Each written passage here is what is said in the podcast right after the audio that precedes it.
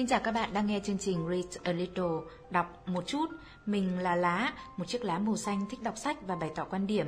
Người đồng hành xuyên suốt với mình trong chương trình Read a Little là cây, một chiếc cây luôn vững chắc và kiên định với mục tiêu của mình. Ừ, hôm nay Lá giới thiệu luôn phần của cây rồi, nhưng mà cây vẫn muốn tự giới thiệu lại cơ.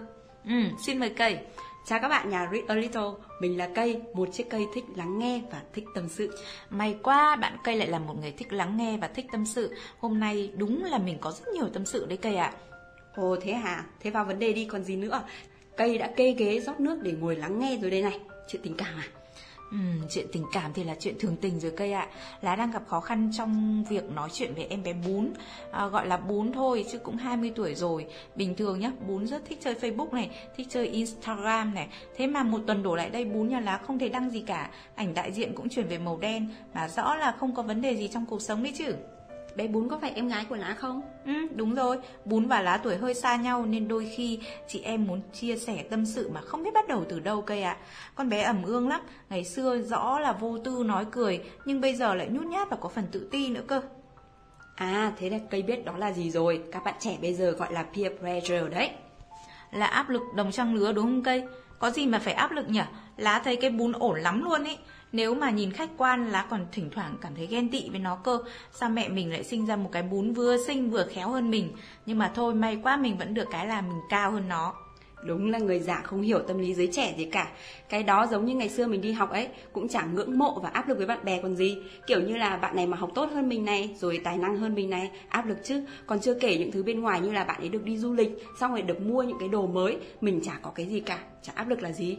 À nó mới nhớ kiểu như là thỉnh thoảng lá cũng ghen tị với cái bún tức là lá cũng áp lực chị em với bún đúng không cây? Ừ, ừ. Thế theo cây thì tại sao mình phải áp lực đồng trang lứa và chúng ta có nhất thiết là phải có cái áp lực này không?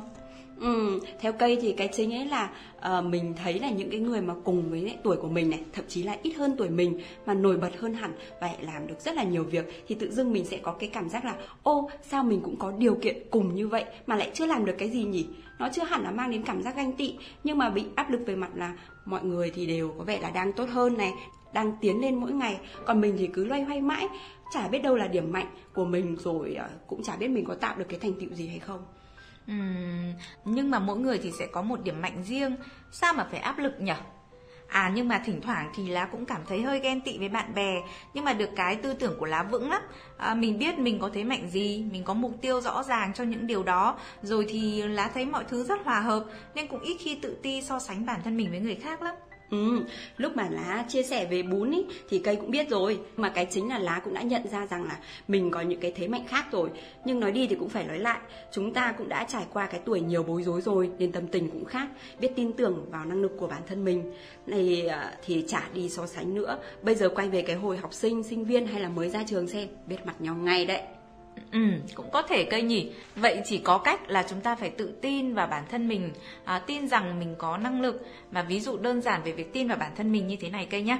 À, ví dụ mà chiếc ghế mà chúng ta đang ngồi này, chúng ta biết là nó rất chắc chắn bởi vì nó được làm từ gỗ, rồi nó có bốn chân à, và được đặt trên một mặt phẳng, à, nên chúng ta ngồi sẽ cảm thấy tự tin mà không sợ ngã, phải không cây? Ừ. Với cả là chúng ta cũng chẳng bao giờ so sánh cái ghế với cái bàn Vì chúng ta biết mỗi thứ được sinh ra với mục đích khác nhau nên giá trị của chúng cũng khác nhau.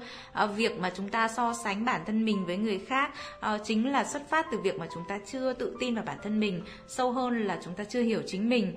À, Nếu mà chúng ta hiểu chính mình rõ như cách mà chúng ta hiểu về cái ghế Thì chắc hẳn là những cái áp lực về trang lứa tự khắc sẽ được hóa giải. Ừ, cái cũng đồng ý với Lá rằng là việc thấu hiểu bản thân mình thì sẽ là liều thuốc hóa giải cho áp lực đồng trang lứa mà nhá khi mà chúng ta không hiểu chính mình nhá chúng ta sẽ thường đặt ra những cái mục tiêu mà kiểu như của người khác ấy xong rồi không phù hợp thì sẽ chắc chắn là sẽ khó đạt được đúng không xong rồi sau đấy thì mình lại tự ti về bản thân mình xong rồi mệt mỏi hơn nhưng mà để hiểu chính mình thì cũng khá lâu đấy nên là với trường hợp của bún thì cái nghĩ là lá nên đồng hành cùng với em ấy để tìm ra được đúng điểm mạnh, điểm sáng của bún. Và tiếp theo câu hỏi của lá là gì nhỉ? Chúng ta có nhất thiết phải có cái áp lực này không? Theo cây thì chắc cũng chả mấy ai thích cái áp lực này đâu. Nhưng mà khó tránh lắm. Như chúng mình ấy Chảy chật mãi rồi mới có những cái giây phút thong dong thế này mà. Nên là cây nghĩ có áp lực thì à, chúng ta nên để nó là lực đẩy để mình tiến về phía trước. Ví dụ nhá, nếu mà bản thân mình cảm thấy lười biếng quá thì hãy dùng nó là một cái chút động lực từ bên ngoài để mình có thể là nhìn lại bản thân và chăm chỉ hơn. Ừ, cũng đúng. À, nghe cây nói thì lá nhớ đến một cuốn sách mà lá rất thích.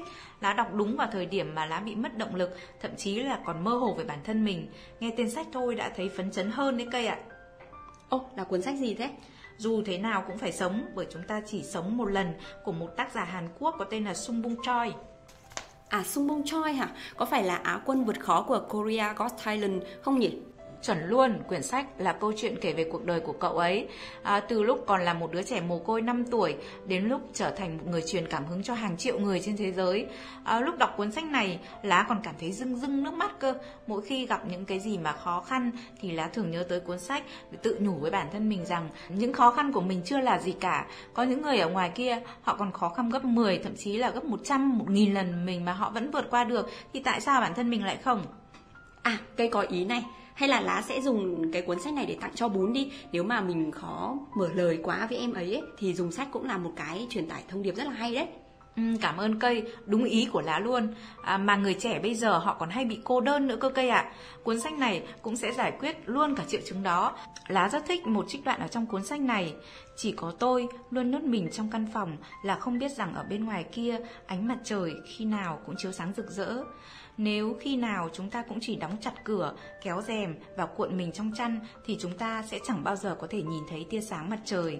Nhưng chính tia sáng mà chúng ta nhìn thấy trong thoáng chốc sẽ khiến chúng ta muốn mở cửa sổ, kéo rèm và bước ra ngoài con đường tràn ngập ánh nắng. Ừ, qua giọng của lá đọc thì cây thấy là cái giọng văn có vẻ rất là gần gũi, nghe giống như một người đang tâm sự với mình vậy nhỉ? Ừ, đúng rồi đấy cây ạ. Trong lúc lá đọc, cây tự nhiên nghĩ thế này. Ừ, để có thể vượt qua được áp lực đồng trang lứa, việc đầu tiên là chúng ta phải nhận diện được nó, sau đó thì đối diện và chấp nhận nó. Đối diện ở đây không đồng nghĩa với việc là mình cam chịu mà chúng ta sẽ nhìn lại bản thân mình xem mình thực sự cần gì, muốn gì và nên làm gì. Là thầy có đúng không? Đúng, đúng, đúng là bạn đồng hành của lá luôn. Nói cái gì cũng thấy ưng cơ. Có rất nhiều người bị ảnh hưởng bởi tâm lý quá quan tâm tới người khác nghĩ gì về mình. Nhưng các bạn thính giả của Read a Little thân mến, có một sự thật rằng chẳng ai quan tâm đến suy nghĩ của các bạn đâu, họ còn đang bận quan tâm tới chính họ như cách mà các bạn quan tâm tới chính mình, thế nên đừng quá bận tâm nhé. Ngoài ra nếu bạn cũng đang có những áp lực tương tự thì chia sẻ câu chuyện với chúng mình và hành trình mà bạn đã vượt qua nó như thế nào nhé. Có một câu nói mà mình rất thích, chúng ta sinh ra là một bản thể, đừng sống như một bản sao. Bạn tuyệt vời nhất là khi bạn là chính mình. Cuối cùng, một câu hỏi quen thuộc, cuốn sách nào đang là người bạn đồng hành tốt nhất của bạn?